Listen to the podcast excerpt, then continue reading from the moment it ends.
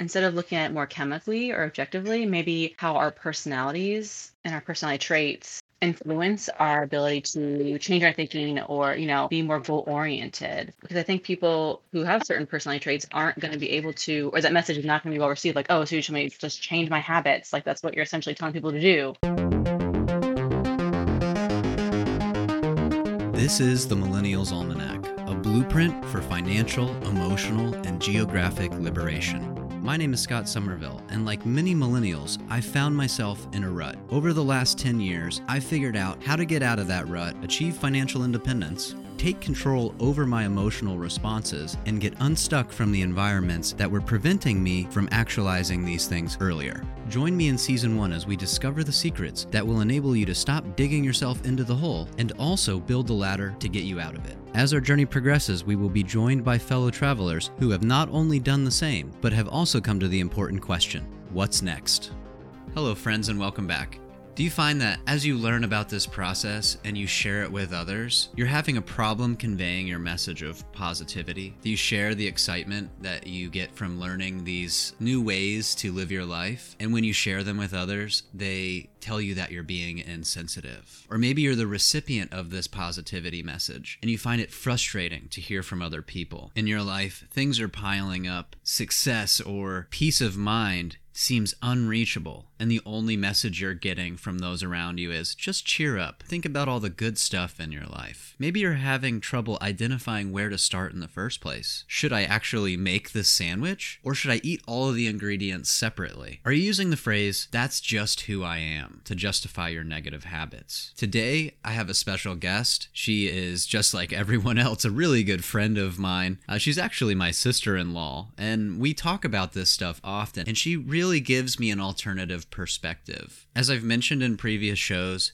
I don't want to create an echo chamber. I don't want to just have people on that agree with me. Uh, I don't want to propagandize the message either. It's highly important that we surround ourselves with people that have different opinions and are willing to share those different opinions with us. In this episode, we're going to discuss ADHD and depression and how they are intertwined. I have to add a disclaimer here that neither of us are healthcare professionals when it comes to the treatment of ADHD or depression. We're also also going to explore the meaning of toxic positivity and how it relates to these two subjects, where I often hear the term being used. Lauren and I do have different opinions on the nature of toxic positivity and what it actually means. I hope you enjoy the conversation I had with Lauren. We're going to be having many more of these in the future. Side note, there's also a lot of baby sounds in this episode. I decided to leave a majority of them in so you can kind of get the feel that Lauren's sitting there having this conversation with with her newborn infant in her lap. It really, in my opinion, adds a little bit of personability to Lauren and her conversation. Considering this is a bit of a pilot, we decided to go with Lauren using her phone and her headphones. But as things progress, we're going to get her a mic and it'll be nice and crisp for you guys. And really, thank you for continuing to listen. It means the world to me.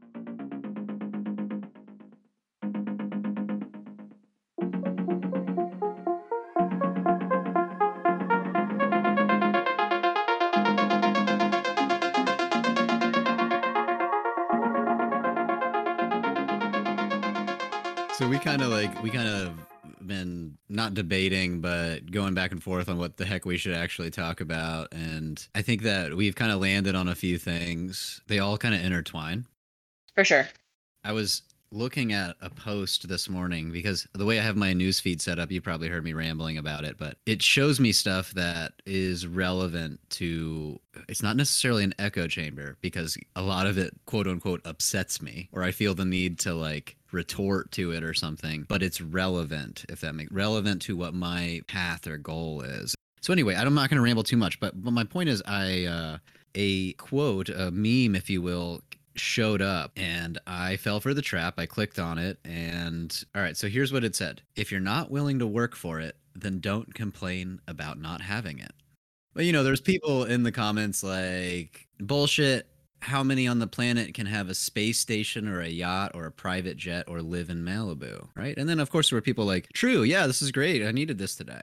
And I think it, the the dynamic that I saw in the comment section really speaks to to what you would like to talk about. Definitely. I was I was thinking like how do we how do we approach this right now? Because that's a really loaded so many angles to it. What's what, what's your first thought? I mean, I think you would agree with it. Sure, I agree and disagree. It is something where I think that complaining can can sort of be like a salve to that uncomfortableness that occurs when you when you have a goal visualized and you're not there. Right. It doesn't mean that there's no prerogative to complain. There's no like I'm not saying there isn't a reason to complain. You know, maybe the message itself is a little harsh, but I do think there's some truth in that where if you if you see the the vision in your head and you understand that it's something you want, then my personal take is you should be seeking out how to achieve that, right? So I feel like in that vein is a perfect example of that toxic positivity where if you just want it, go get it. You know, we're, we're told as kids, you can be anything you want when you grow up. And we know that's not true. I mean, I'm just going to come out and say it. I don't think that's true. Do you think that's true still? Well, I do think what you just said is brilliant uh, you know, like I, I couldn't be an NBA player, for Right. example. Well, that's clearly not true. And I think that is just another example of the toxic positivity that a lot of people either, I mean, fall for. Like you said, like maybe a person with your personality would be like, yeah, I really need to hear that. That was helpful. And other people who might take it more personally and think, uh, maybe reflect on their personal failings and can't really verbalize or articulate articulate it and say, well, this is bullshit. They're just, you're just being assholes because I worked my ass off for 30 years and I'm nothing to show for it. So, What about the take that maybe both extremes are incorrect? That if you, you know, if you set an unrealistic goal that is actually unattainable, then of course the sort of messaging it's not going to be helpful or relevant, right? no, I agree. That's, that's true. You know, and I, I think we like to think like, and I know you've said this before, not everything is so black and white. Um, I think we just take things to extremes to maybe better understand them or, um, just put them in boxes because that's what our brains are hardwired to do as humans. It, uh, it makes sense, right? When you start thinking about the gray area, it requires too much mental bandwidth, and that's where it gets too hard. And so that's where people, I think, and that's you know the, the challenge you've presented, I think to me, and I think to other people of you know putting in the time, making the effort, and we don't want to. You know, we just I think it comes down to if if you really want to or if you don't want to. So, so maybe just answer. So then, in the, yeah. yeah, we- we come full circle. Yeah. it's kind of like in certain contexts you know toxic positivity is absolutely detrimental and i really think that that's going to be the the differentiator between both toxic positivity and what we'll call like non-toxic positivity right? I- mean whatever term we want to use. I don't like throwing the baby out with the bathwater if we go, oh, well, I can't be an NBA player, so therefore I can't create a personal budget or I can't like make small changes in my life, it's not beneficial to the recipient of the message. Right. I actually did a, an interview this week. She was saying that she's heard the same messaging over and over, like just repeatedly her whole life. And at certain, we were talking about how like this messaging that I'm saying right now, even in my early 20s, if I heard it, I mean, 26 or 27 years old, back when we kind of first met each other, right? I would have not liked hearing what I have to say now. Uh, what Isa was saying was that the messaging eventually you hear it the right way and it clicks. Right. So yeah. And I think we've talked about this a lot too, like presentation or your approach is key to people being receptive to your message, especially with hard information like that, or maybe emotionally salient information. Or it can have an emotionally salient trigger, if that makes sense. Absolutely. Uh, there was a lady in a comment section earlier this week talking about a uh, that quote that I, I shared that actually started this whole process, right? Mhm. Of of having this conversation and then having you on periodically with me to kind of give this this different angle. Mhm. And the the quote that that I'm referring to, it said something like this when you try to cheer someone up who's unhappy, they fight you because they uh, are forced to kind of observe themselves and, and observe their relationship to the universe. hmm And that unhappiness is the ultimate form of self indulgence. When I hear that, I'm like, yeah, absolutely, you know? Uh, And, and I, I'm not saying that's an easy message to hear, Yeah. but what I realized from these comments was that one, who is that message really geared towards? And obviously, it's geared towards someone like me, right? Someone who's in that post discovery phase. But what this lady's messaging was saying was, how is this supposed to help someone who's unhappy? How would you retort to that? Do you think that messaging is, is appropriate for someone who's in that unhappy stage? No, I don't think it's appropriate because I think that's another example of that toxic positivity. Almost like, you know, if you can just find it somewhere in your brain to just find how you can be happy like just get over it or you know find what brings joy in your life or find out look at the things that you do have and be grateful for that i think that's just my interpretation of how like if i was someone who is severely unhappy in my situation and someone telling me to just find out just what what makes you happy. I I don't find it helpful or constructive, but maybe right. No, I I mean I do agree. I I absolutely agree with you. What I came to realize was that that messaging wasn't for the unhappy person. It was yeah. it was messaged to someone who maybe has has passed that point and needs a little bit of reinforcement. Yeah. We've got to also observe the the listener or or really try to message to who we're trying to help right? Mm-hmm. and and to me that's kind of what differentiates between toxic positivity and regular positivity i guess. Or uh, it's almost like that term has relevancy to who's actually experiencing the the message itself. I think it also speaks to how the person who is giving the toxic positivity how they're interpreting what's going on or you know their approach to how they're trying to communicate with that person. Because i think the person i think the person who's trying to tell that person who who is well intentioned i think um, not realizing how their approach be received. Let me give you an example. So like so i posted time of like a kid and it says it's easier to build strong children than to repair broken adults. And like that quote just like hit me especially having children. And i posted it on instagram. It was years ago. And my stepmother had to chime in and like she took offense to it. Like that was something that really like struck a chord with her. And you know she like always that toxic positivity like well we did the best we could with you or just think about all the things you have. Like in my mind like she hasn't thought about her response to how that quote affected her. And she has to come out at me with her own toxic positivity then without realizing how her response is affected by her own emotional trigger with that. Isn't it fascinating? Like honestly it it's so fascinating to me because i'll just say random things and i'm like dude i just read this and it made me feel so great. And i say it and people are like wow that's really insensitive of you. And i'm just like i'm sorry. Right.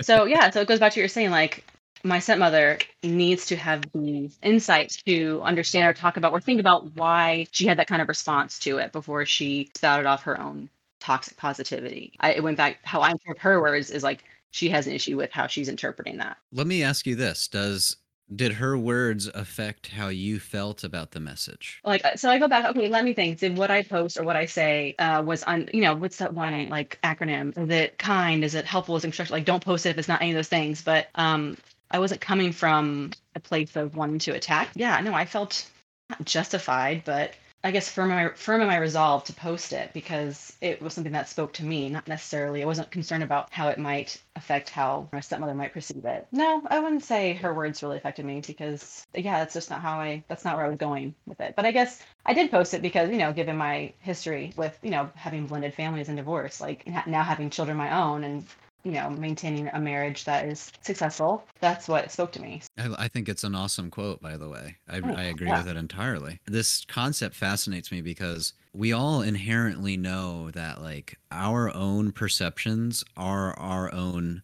responsibility, right? Right. But when it comes to this topic, we tend to sort of, that kind of goes out the window. Uh, and I do it too. Yeah, this this one is one where I am constantly one looking for further clarification of of the topic and sort of like my own perspective even and really trying to figure out how do I talk about this in a way where it like actually helps people. How do you move the ball down the field for people that may be in that depressed state or that unhappy state? And one thing that I I did want to talk about with you too is you can't like think your way out of depression, right? No no that's i agree. You can't think your way out of uh, like having your leg chopped off or something right? Where what i'm kind of messaging what that where that comes out in these both these situations like depression and, and severe injury and so forth of, of which i should qualify like I was physically disabled for for months, you know. Right. Like I, I'm not saying it's a permanent thing, but that that gave me that perspective. I was like, well, this is what it's like to have to park in the handicap spot and stuff, right? Like that's why the Yeah. handicap spot is there. That's why these ramps are here, you know, like that's Right. that's why all these things exist. And without that that experience, you're never going to really know. You'll know in air quotes, but you won't you Yeah. won't have an experiential reference. And I wouldn't say like I think we should avoid people who are clinically, you know, depressed or something because yeah, because neurologically or chemically it's something that is not And we can absolutely talk about depression. What we can't do Okay. is offer a clinical perspective. Does no. that make uh, sense? yes, neither of us are licensed to diagnose or treat depression. Disclaimer. if you want, I'll throw it in, but you know, you don't We really to. have to. Okay, okay. I feel better. Um, All right. Well, I'll definitely disclaimer it then. And what I was gonna say is, uh, while while I was again thinking about all of this, what I'm kind of describing or suggesting to people is is almost creating these little fire alarms, right? Mhm. Like the fire alarm doesn't prevent the fire from happening. Just Okay. like this this positive thinking or these habitual safeguards, they're not going to cure your depression, right? Right. What they're going to do is act almost as a fire alarm. It's going to go you're going to what we're trying to do is recognize that our behavior is a is being produced by these chemicals in our body, right? Because I I suffer from chronic depression. I am extremely neurodivergent when it comes to ADHD, right? I, I just forgot what I was talking about mid sentence, for example. Like and I've had three cups of coffee. With no coffee, I'm just like, wait, where where am I? you know, I walk into a room and I'm just literally like, what am I doing? what was? I doing? so in in on this topic right what uh what i could do is go oh well i'm not a billionaire because i have add right uh, and i'm Mhm. not and, and this is this is again using the extreme example let me just say like uh, i don't have a clean house because i have add okay i'll use a, a relevant example but what i've had to do personally is build in all of these habits into my life where I keep a list, for example. There's this huge list on my phone of things I have to do. Or I make sure to drink coffee, or I take some kind of stimulant when I need to do work because I know that's going to bring me to uh, like a, a normal person's level of uh, of attention span, right? Mhm. But Right. what I what I'm trying to say here is we're not thinking away the depression. We're not thinking away the ADHD. What we're doing is acting in our human capacity to build those safeguards around these things we know we have. Does that make sense? It does. Do you think that's an like a tone deaf approach? Um, I don't know if I use the word tone deaf, but it just makes me wonder. Again, I'm not a psychologist. I don't didn't study psychology, but I was thinking about this and how instead of looking at it more chemically or objectively, maybe how our personalities and our personality traits um, influence our ability to change our thinking or you know be more goal oriented.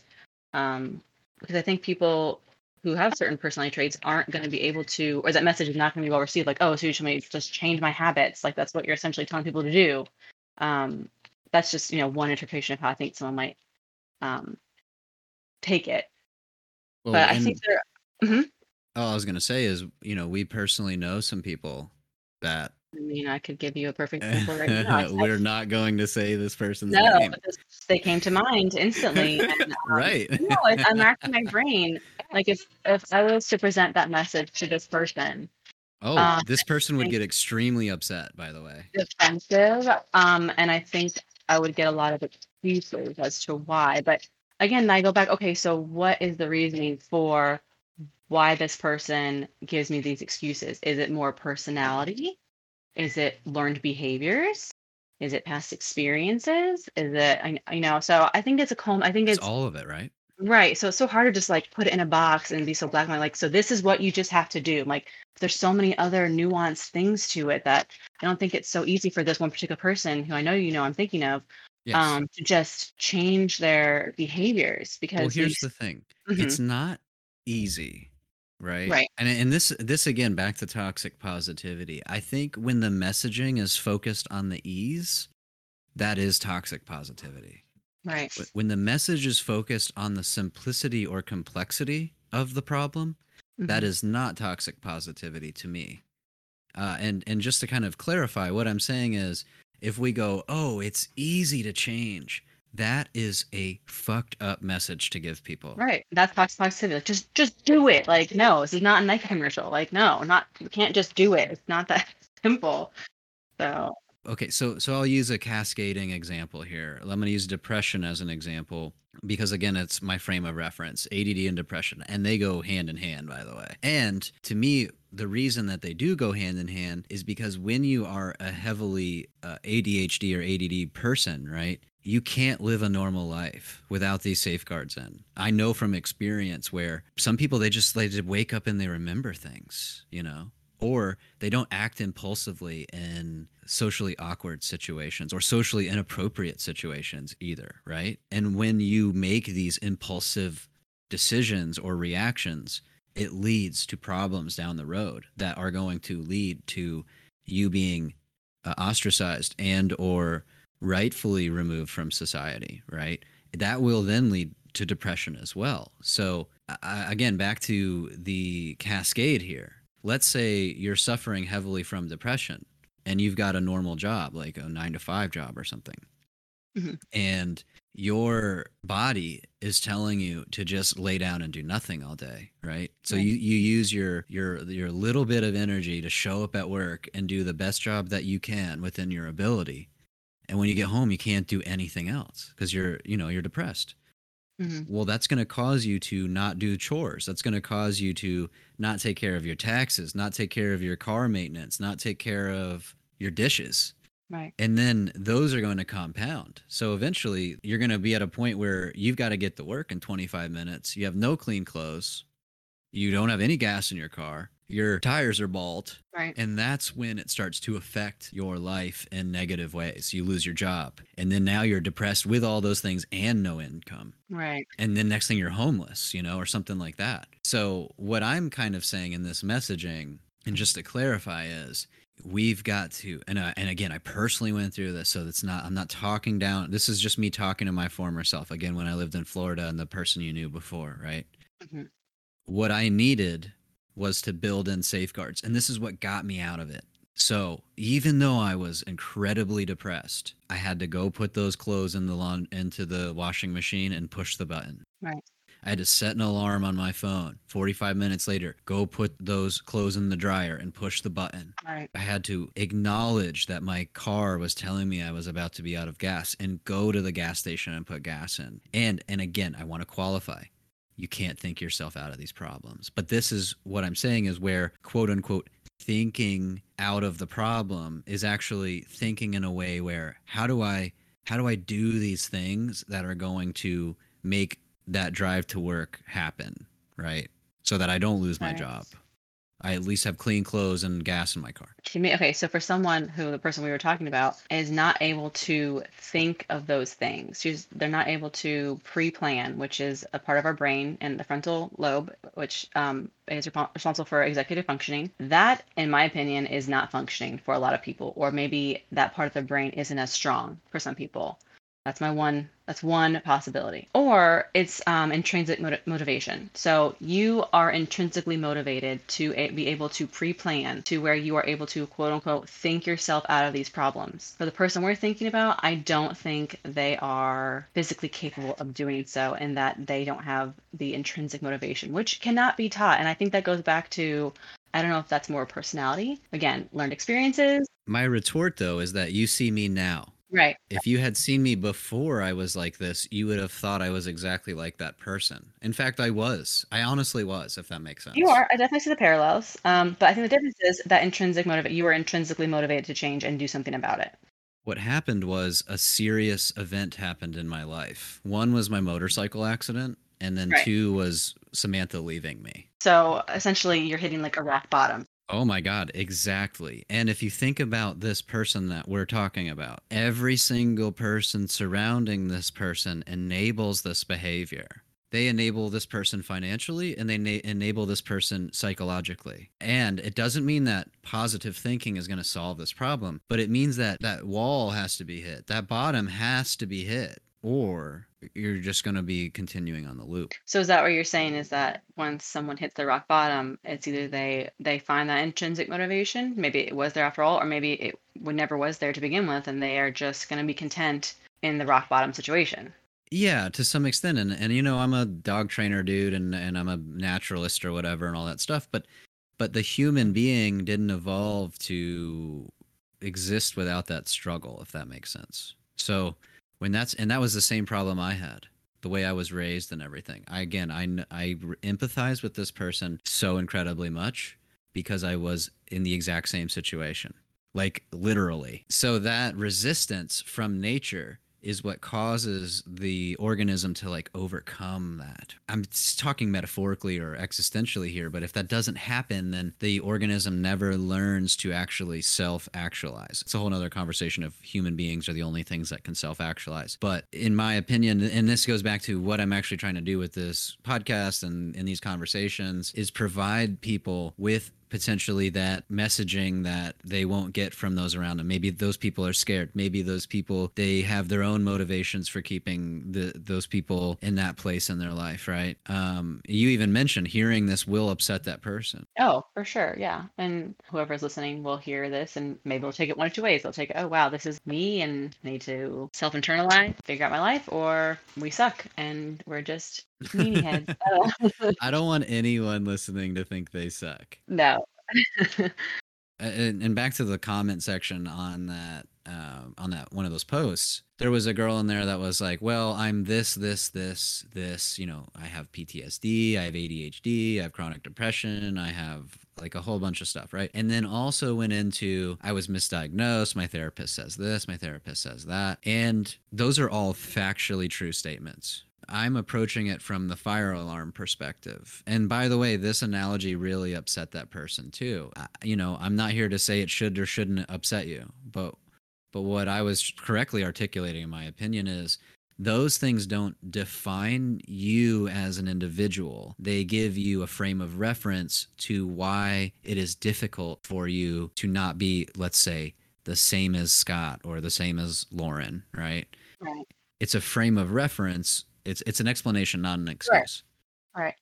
I think it's hard for people to disassociate like personalizing a message to their own experiences and taking it just objectively, I guess. Absolutely, just like your stepmother. And Right. let's say the person that we keep referencing, would they use their past experiences, conditioning, or external stimuli as the reasons for their behavior? Absolutely. Exactly. This is the difference, right? This is the fundamental difference is do we externalize our own behavior or do we seek to understand why it's occurring and how we can change it? I think it depends on um, how self-aware someone is and if they're actively trying to change something in their life. So again, two different camps of people. You know, you begin information. What are you going to do with that information? It's uncomfortable to self-reflect and think about why do I do these things or why do I say these things? And it, it's exhausting. I do it every day, you know. So having kids and like a toddler, a three-year-old, he makes me check myself every day emotionally. Like I have realized I am not the person I thought I was. I'm not the patient person I thought I was. I'm not the caring person I thought I was at all times because they are so literal and they feel things right then and there. He really forces me to self-reflect on why did I have this reaction or this emotional outburst? Like what I need to always self-check check in like why am I feeling this way? What's going on with me? And what can I do to be better next time? Or how can I respond differently next time? Um, and that takes a lot of work. I mean, it's every day. So putting that into perspective for someone else to just try to get day to day things done, it's it's hard work. It's a lot. And you know, like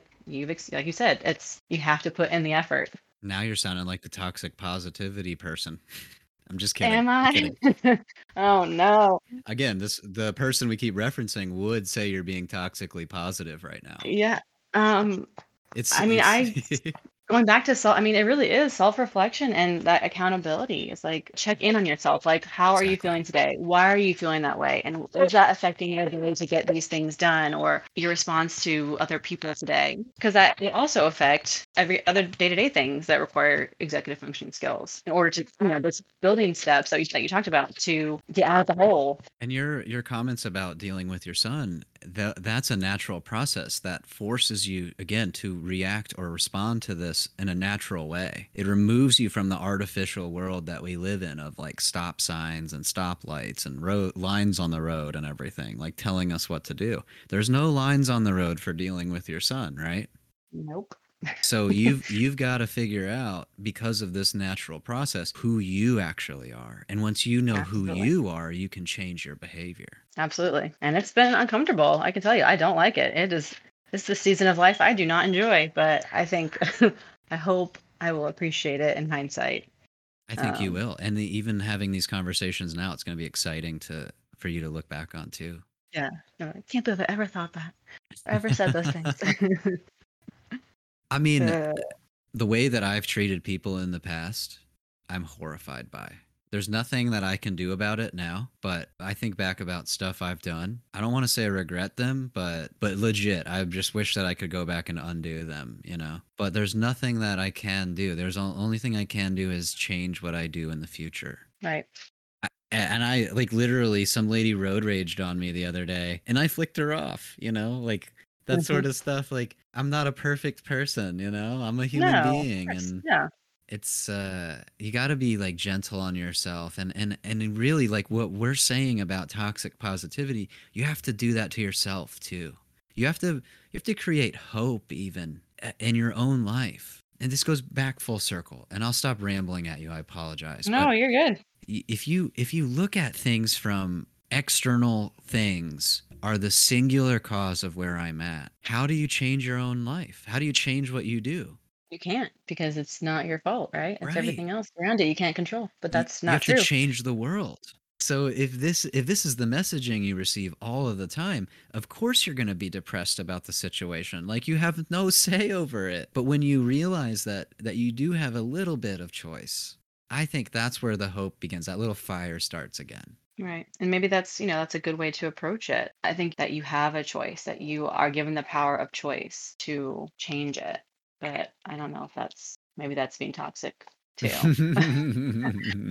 all we can choose is our reaction to things. We can't choose what happens to us and we can't choose the consequences of those actions, but we can choose at least those actions or reactions. I apologize. Do you have any words of wisdom for the listeners that you want them to kind of live by or, or keep in mind this week? When you were saying about, you know, talking about choice, like a serenity prayer, like, you know, I don't believe in anything, I don't believe in praying, but like, you know, not not God, but like you can choose instead of saying, you know, God grant me serenity to choose the things I cannot change, like just change it to like the, the power to want to change things or I don't know, something like that. But I need to find a secular I'm gonna make my own secular serenity prayer. Grant me the serenity to accept the things I cannot change, the courage to change the things I can, and the wisdom for the difference.